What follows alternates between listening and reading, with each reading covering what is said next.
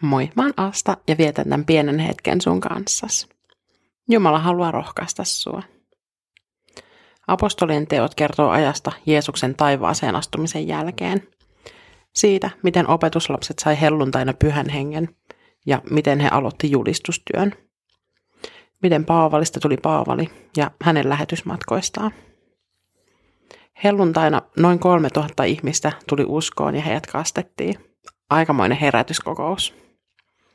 Mutta siitä oli seurauksia ja Pietari ja Johannes muun muassa vietiin kuulusteltavaksi suuren neuvoston eteen, josta heidät kyllä vapautettiin. Ja sen seurakunta alkoi rukoilla voimaa. Apostoleen teot 4.31. Kun he olivat päättäneet rukouksensa, vavahti paikka, jossa he olivat koolla, ja he kaikki täyttyivät pyhästä hengestä ja julistivat rohkeasti Jumalan sanaa. Rukoukseen vastattiin välittömästi. He saivat voiman. Eivät omaa voimaa, vaan pyhä henki oli heidän voima ja rohkeus.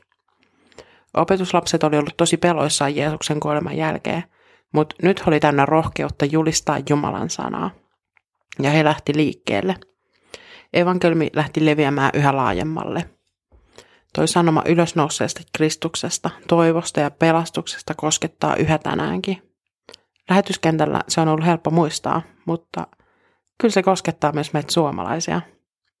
Ja ihan viime aikoina mä oon kuullut, että siellä on tullut ihmisiä uskoa ja tuolla myös. Ja ne on vähän semmoisia pysäyttäviä hetkiä.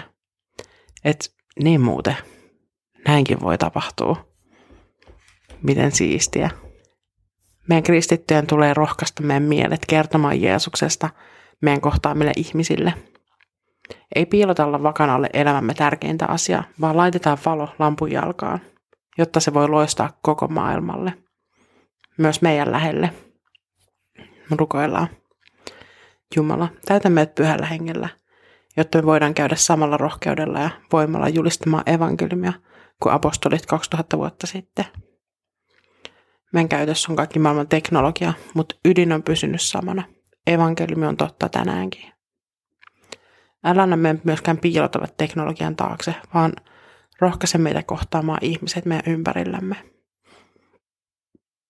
Aamen. Siunausta sun päivään.